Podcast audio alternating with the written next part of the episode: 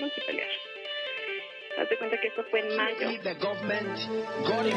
En duo som kommer från Norge. Turtjegutjekki.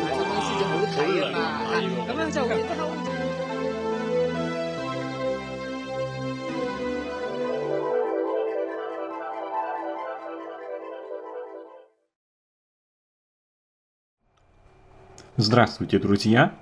С вами снова Юра Каретин и Юля Сомова. Здравствуй, Юленька. Здравствуй, Юрочка. Сегодня мы хотим порассуждать на тему того, как убить Путина. Вопрос, который вертится на уме всех, наверное, не фашистских представителей человечества, время от времени гипотетически, по крайней мере, всплывая. Как убить спятившего фашистского диктатора. Мы не специалисты по этому вопросу, мы не знаем, как это сделать технически, но интересно, это вообще возможно в принципе? Гуманист Масяня оставила ему самурайский меч. Это, конечно, какая-то интеллигентская романтизация. Эти мелкие выродки, бывшие коммунации, КГБшные каратели, в принципе находятся на противоположном полюсе от такого благородства, как самоубийство самурайским мечом. Так что я бы сказал, со стороны создателей Масяни это была романтизация образа Путина. Ну вот, что интересно, в прошлом убивали демократических президентов, причем неоднократно убивали, но ни у кого раньше не получалось убить самых зверских диктаторов прошлого. Ну, Вовку Ульянова, террориста, таки пристрелили. Но это когда его империя еще не была построена. Его как бы пристрелили еще в частично свободном мире. Ну, это да. Муссолини казнили. Но это надо понимать, что такое итальянцы, что такое был итальянский фашизм. Они поигрались с культа личностям, поигрались и сами же его отменили. Это была главная трагедия диктатора Муссолини, его собственный народ – принципиально не способный строить настоящую диктатуру. Для Гитлера Италия была просто бесконечным палмфейсом. Он это тоже понял. Ну, то есть итальянцы слишком добрые, душевные и человечные. Так почему же они не удавались, покушения на настоящих диктаторов в режиме настоящих тоталитарных диктатур? Ну, к диктатуре и фашизму что-то приводит. Они возникают не сами по себе. Что, например, привело сейчас к фашизму в России? Я думаю, то же, что и в свое время привело в России к крепостному праву, то есть к рабству, которое даже не было всю дорогу оформлено законодательно. Просто народ естественным образом эволюционировал в рабское состояние.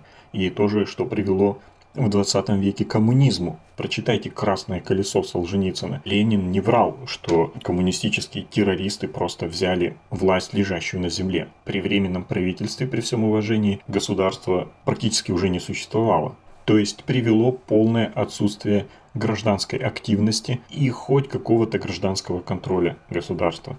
Так что какой диктатор пришел первый, самый отвязный, как правило, самый кровавый, от власти взял. Протесты. Ну, протесты, они и в Афганистане, и в Тибете бывают. А что такое власть и чем власть в России была всегда? Тут, в общем-то, не нужно ничего доказывать и объяснять. Просто в России идите в народ и посмотрите на отношение русских людей к своей собственной локальной власти, к их непосредственной власти, и сразу все увидите и все поймете. Власть для русских людей на всех уровнях всегда была и остается абсолютом. Черным слепым пятном, вне какой-то критики, кроме абстрактной, вне какого-то реального воздействия или контроля. Сейчас русских людей не нужно пугать или покупать. Они все сделают, что им прикажут просто по умолчанию. Но это одна сторона. Другая сторона – террористическая государственная система сама начинает бояться террористов. А всякая тоталитарная система – это система, которая ради самосохранения совершает террор. И тоталитарная система отзеркаливает себя на окружающий мир. Она наделяет окружающий мир теми террористическими свойствами, которыми характеризуется сама. Взять Владивосток, в котором я жил. Последние годы этот город стал страной заборов. Все те заведения, которые были историей моей жизни, которые были мне дороги. Центр детского творчества, школа. Они все за огромными двухметровыми заборами с острыми шипами. У некоторых колючая проволока сверху натянута. Детский сад и прочее. Университет стал вообще просто зоной. С проходными, с обысками, с датчиками металла, с людьми в бронежилетах, как будто бы на университет, гражданское образовательное учреждение, в котором не должно быть даже пропусков. Любой гражданин должен проходить просто сразу, свободно. Такое впечатление, как будто это чисто военный объект. И диктаторы, в отличие от демократических президентов, совершая свои преступления, начинают страшно бояться своего народа. Мы это видим сейчас по Путину. Оцепляют полгорода, оцепляют все, везде лежат снайперы, везде подставные кортежи, семья засекречена, хотя это все секрет Полишинеля, своя собственная железная дорога, свои секретные бункеры по всей стране, закрытые заповедники с дворцами, в заграничных поездках собирают свой, свой собственный кал и свой собственный, свою собственную мочу, боясь, что узнают их генетический код. То есть свою собственную агрессивную природу они отзеркаливают на окружающий мир, на окружающую реальность. Мир для всякого тоталитаризма и для всякого тоталитарного диктатора – это кольцо врагов. Ну и, конечно, у каждого из них абсолютно беспрецедентная охрана. Пример, с которым я сам столкнулся, например, во что превращается тот же университет, который и так зона по умолчанию. Я перед отъездом из России просто отказался входить в университет, потому что я отказался, чтобы меня шмонали и обыскивали во входе в гражданское учебное заведение. Этого быть не должно, и больше я этого никогда не допущу. Я просто не пошел на лекцию, потому что я отказался заходить в университет, отказался, чтобы меня шмонали. И вот этот университет, как зона, за две недели еще до проведения э, так называемого Всемирного экономического форума, куда приезжает диктатор Путин, превращается конкретно в колонию. Силовики ходят и тренируются шмонать на студентах. Иногда говорят по ходу из одного корпуса в другой студента или аспиранта, или молодого ученого шмонают по три раза по дороге. Ну, то есть они на них как бы тренируются. Везде все обшарено и все перекрыто еще за две недели до того, как там появится Путин. И вот в таких условиях можно его как-нибудь пристрелить. В поездке у него есть двойники, он ездит во всяких бронированных кортежах, Окей, но если, например, за дело возьмется снайпер, чтобы пристрелить совсем издалека, можно же, наверное, пристрелить с расстояния километр, Неужели можно настолько обшарить в радиусе, например, километра все помещения? Снайперскую винтовку же можно спрятать как-то заранее. Можно, например, зайти во все помещения, проверить. Но не так буквально обшарить, чтобы найти там даже разобранную винтовку, например, как в фильме, где-то там спрятанную под полом.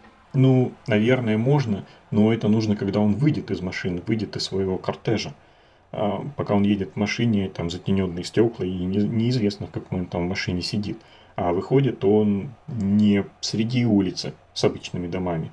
Он выходит среди каких-то государственных или правительственных учреждений. И вот нужно в эти учреждения проникнуть со всем этим и где-то там очень долго лежать, начав это делать уже после проверок, и точно знать, что он там выйдет. Это нужно иметь хорошую снайперскую винтовку, а в России, кстати, оружие не достать, оно только формально разрешено. Это в Америке можно зайти в магазин и купить все, что угодно, кому угодно. В России зайди в магазин, и там только какие-нибудь самые простые охотничьи ружья и пневматические винтовки. В России нет ничего, потому что холопам ничего иметь не положено. В России я, мне перевели деньги на мой маленький научный грант, и оказалось, что сам, как частное лицо на свои деньги, я даже пробирки купить не могу, даже пластиковые мензурки, пластиковую лабораторную посуду не могу. Ты как личность вообще никто в России. Это только фашистской пропаганде частной военной компании. Понятно, что в России только государство может все это купить и всем этим владеть. И кроме того, нужно быть хорошим профессионалом. Теперь давайте посчитаем вероятности. Можно ли в России встретить такого профессионала, который способен и возьмется это все исполнить? Например, из института в свое время уехал, по-моему, только я. Не от мобилизации, то есть не спасая свою собственную шкуру, а от фашизма. Правда, когда уже началась война, но без всяких мобилизаций. Институт 400 человек. Уехал один из 400. Причем я представитель самого прогрессивного в нашем академгородке института. Другие институты гораздо более дремучие. И там, я думаю, гораздо меньше одного человека на 400, которые бы пошевелились и уехали из России будучи не согласными жить в фашистской стране. Сколько, например, человек помогли разоблачить систему допинга в Сочи, государственную правительственную систему, которая включала вообще всех, обслуживающий персонал, лаборатории, самих спортсменов. Пару человек из тысяч. Вот это реальность гражданского самосознания в России.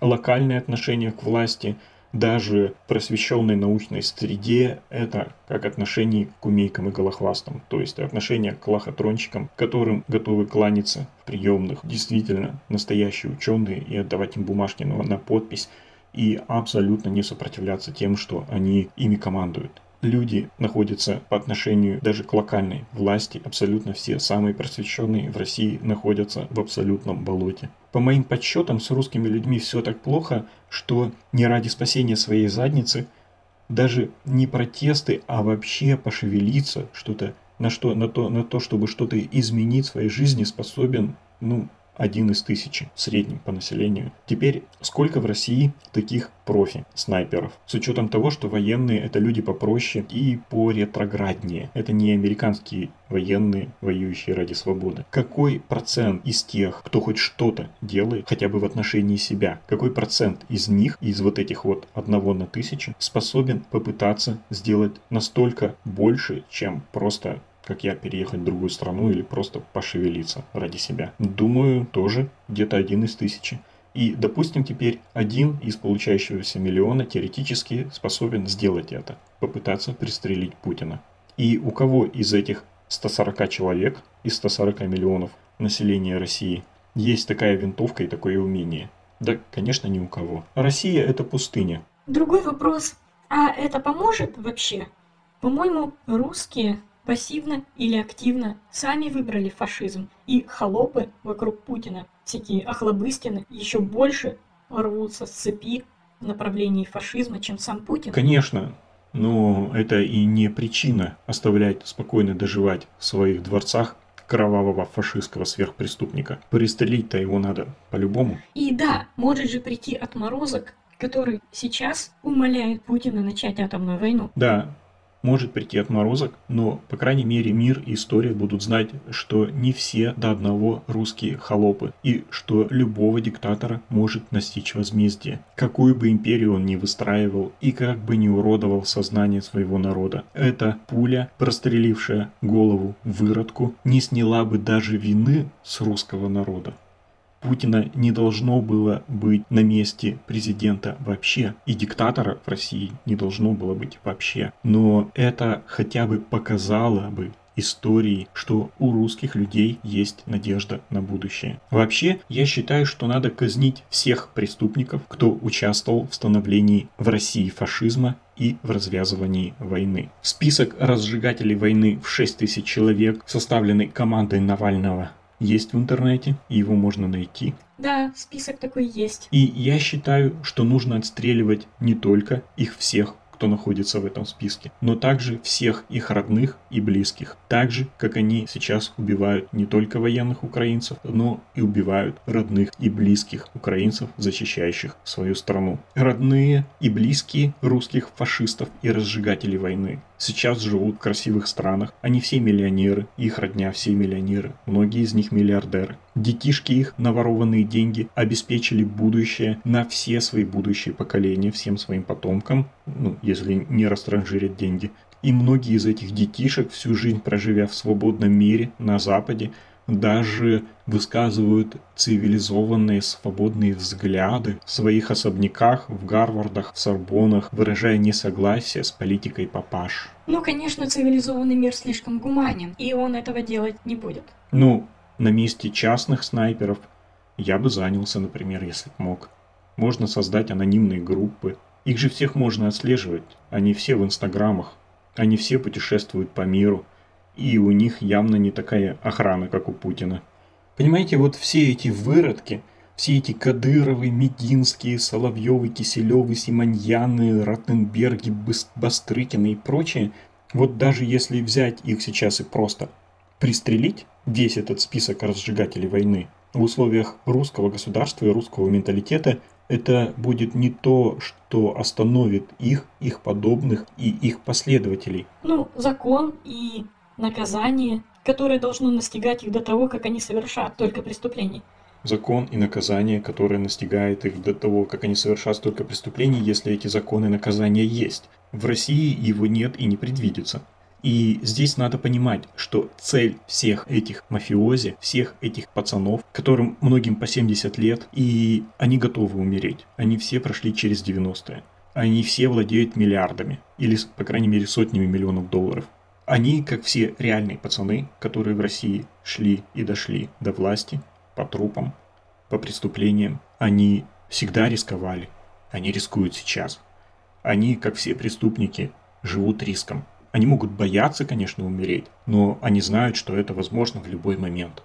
И это их никогда не останавливало. И не остановит никого из тех подобных им, которые придут им на смену. Что же хотя бы теоретически может их остановить? Это должно быть что-то, затрагивающее их на личном уровне. Когда задерживали и допрашивали, например, американских мафиози, вошедших в историю, Аль Капоне, Лаки Лучано, Фрэнк Костелло, Вита Дженовезе, Пол Кастеллано, когда их спрашивали, вот если они любят свою страну, а эти американские мафиози все-таки любили свою страну и даже как-то там помогали во время Второй мировой войны, те, которые застали это время. Как получилось, что они всю свою жизнь положили на ее разрушение, по сути, своей мафиозной деятельностью. Они все отвечали одно. Мы это делали ради семьи.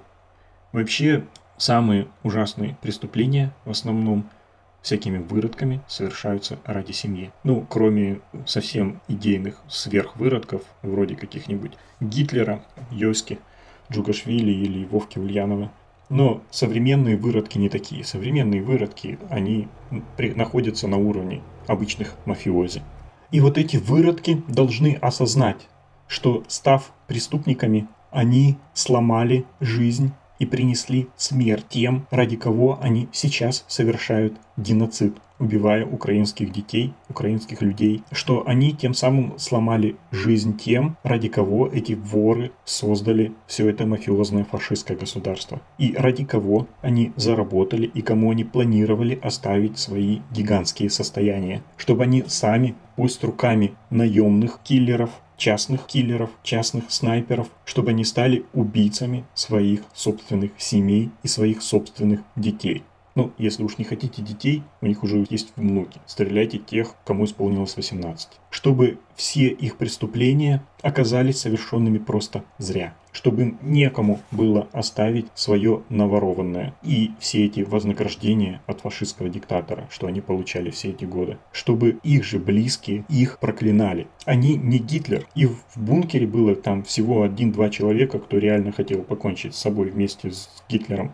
И в самых отвязных и бесчеловечных тоталитарных системах, вроде коммунистически-нацистской, вот, абсолютная шизофрения и способность к реальному самопожертвованию сводилась там буквально к нескольким человекам. Как пишет Шпеер, архитектор Гитлера, о своем посещении бункера перед тем, как они отравили все сами себя. Фрау Геббельс лежала в постели, сказала ему уходя, как я счастлива, что хоть Харальд, ее сын от первого брака, останется в живых. На самом деле, хоть они и травились вместе с мужьями, они вовсе не были такими идейными, чтобы умирать и убивать своих детей. И только Ева Браун была из всех обитателей бункера единственным человеком, который ожидал смерти с вызывающим восхищение самообладанием. Другие же вели себя не столь достойно. Геббельс, например, экзальтированно подчеркивал свой героизм, Борман и не он один думал лишь о спасении собственной шкуры. И все эти люди, которые сейчас в России при фашизме находятся у власти, они поднялись к власти потому, что им настолько все равно, они настолько готовы и всегда были готовы если нужно, уничтожить весь мир ради того, чтобы подняться к власти и остаться в ней. И только такие в России, в мафиозном государстве поднимаются так высоко во власть. Измени Путин риторику, и эти поцы в машине же по дороге на работу перепишут все свои тексты, которые только смогут быстро переписать. Им абсолютно все равно. Им настолько все равно, что они готовы настолько на любые преступления, что это невозможно ни для какого любого другого существа, которое мы готовы назвать человеком. Ну, это особенности ретроградного, отсталого сознания. Для них существует только собственная выгода, свое место, свои деньги, свои цели и своя собственная власть. Да. И семья – это продолжение их личности. С точки зрения психологии, то, что человек делает для семьи, существует, конечно, личности, пренебрегающие семьей, но те, которые пренебрегают, это не достоинство. Обычно эволюционно, генетически человек рассматривает свою семью как продолжение самого себя. И поэтому э, как продолжение собственной личности. И они разрушают все ради своих целей и оставляют добытое себе, то есть и семье. Это их я, это их будущее. Убей их самих. Да, они через все это уже прошли в 90-е. Они скажут, да, ну чё, ну стреляй.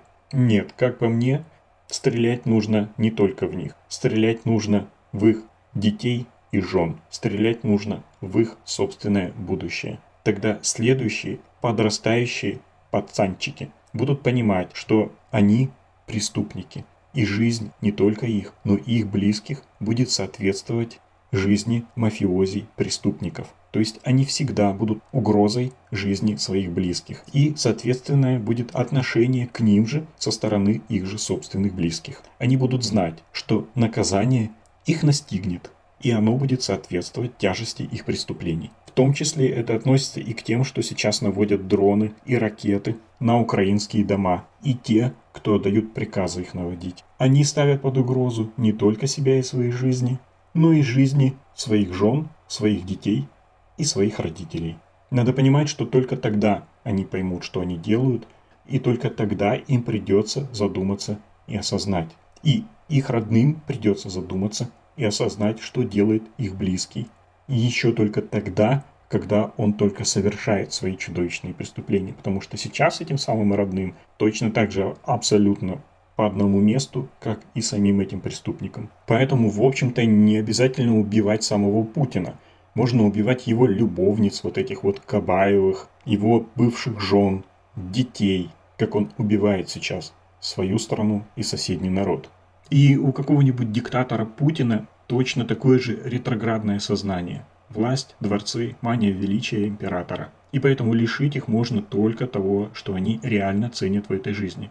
А это только то, что касается лично их. Как насчет санкций? А что, детям этих мафиози будет плохо внутри России, э, во дворцах и квартирах по миллиардам рублей? Э, учиться в МГУ? Не думаю. Санкции, они как в анекдоте про алкоголика.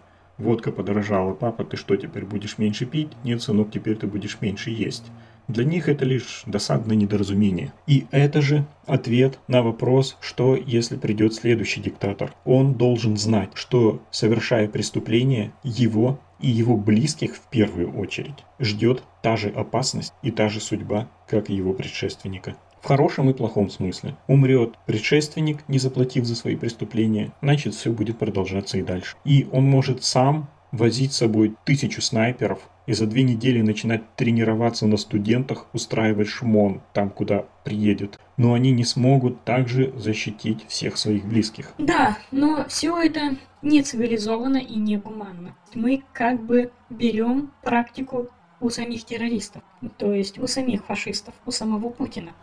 Но сейчас мы говорим об отморозках, которые сейчас или в будущем могут уничтожить все человечество. Они полностью съехали с катушек от российской безнаказанности и от абсолютной власти и создали систему, которая я лично не вижу, чтобы у нее был хоть какой-то потенциал к изменению в будущем. Я имею в виду не государственные перевороты, когда будут приходить новые хозяева, такие же, как и старые, и не ожидания холопов, что новый хозяин будет добрее. И значит, эта опасность останется. И статистически вероятность уничтожения человечества будет увеличиваться только потому, что она просто висит, эта опасность долгое время. Путин это будет, или кто-то еще из главарей его карателей, Пригожины, Бастрыкины, Кадыровы, да кто угодно. Как-то мой бывший руководитель сказал, не будем говорить о политике в суе. И я стал размышлять после этого. А когда будет не в суе? Возможно, порог конца уже пройден. Будут умирать миллионы, и не 300 тысяч, и не 1 миллион, а может быть умрут все. Это стоит формального гуманизма не трогать их отродья в их виллах, на их яхтах, в их дворцах. Все и наши дети тоже умрут. Умрем, но останемся верны своим гуманистическим принципам по отношению к террористам, есть и такой вариант, но я против. Я готов прикончить родных и близких сверхпреступников, чтобы остановить их от убийства десятков, сотен тысяч, миллионов или от планов уничтожить весь мир, которые они уже не раз высказывали. Но ты, как и остальные миллионы, не можешь это сделать и не знаешь, как это сделать практически. И оружие в своих руках не держал. Не держал. Но я думаю, если они начнут сбрасывать ядерные бомбы на Европу, я буду учиться и буду учиться именно снайперскому делу. И я буду сам отстреливать не военных на поле боя, вряд ли я там особо пригожусь. Я буду отстреливать разжигателей войны и всех их родных и близких, которых смогу найти. Буду создавать сообщества по поиску этих людей. Буду создавать анонимные каналы, где мои единомышленники будут делиться местоположением русских фашистов и всех их близких. Буду изучать условия этих конкретных мест и этих стран, и законы пересечения этих границ этих стран, и прочее, прочее, прочее, что в этом деле сможет понадобиться. А если кто-то, кто может делать это уже сейчас, начнет это реализовывать уже сегодня, я готов это поддерживать всеми доступными мне силами, хотя бы финансово, внести свою маленькую лепту. В конце концов, есть же в свободном мире миллионеры, которые смогут оплатить работу хотя бы такого независимого киллера, снайпера. Они хотя бы могут попробовать начать это делать. Они хотя бы могут таким образом напугать парой смертей и запереть всех этих фашистов и их родственников хотя бы внутри России, чтобы они не жили на итальянских фазендах и в швейцарских особняках, купленных на подставных лиц, так что их и забрать оказывается невозможно. Это для начала. Ну вот как-то так. Я бы еще сказала в заключение, что я думаю, если Путин таки умрет своей смертью, это будет позором для России и русских людей еще на столетие. К этому я присоединяюсь. Всем пока, до новых встреч. С вами были Юрий Каретин и Юлия Сомова. До свидания, до новых встреч.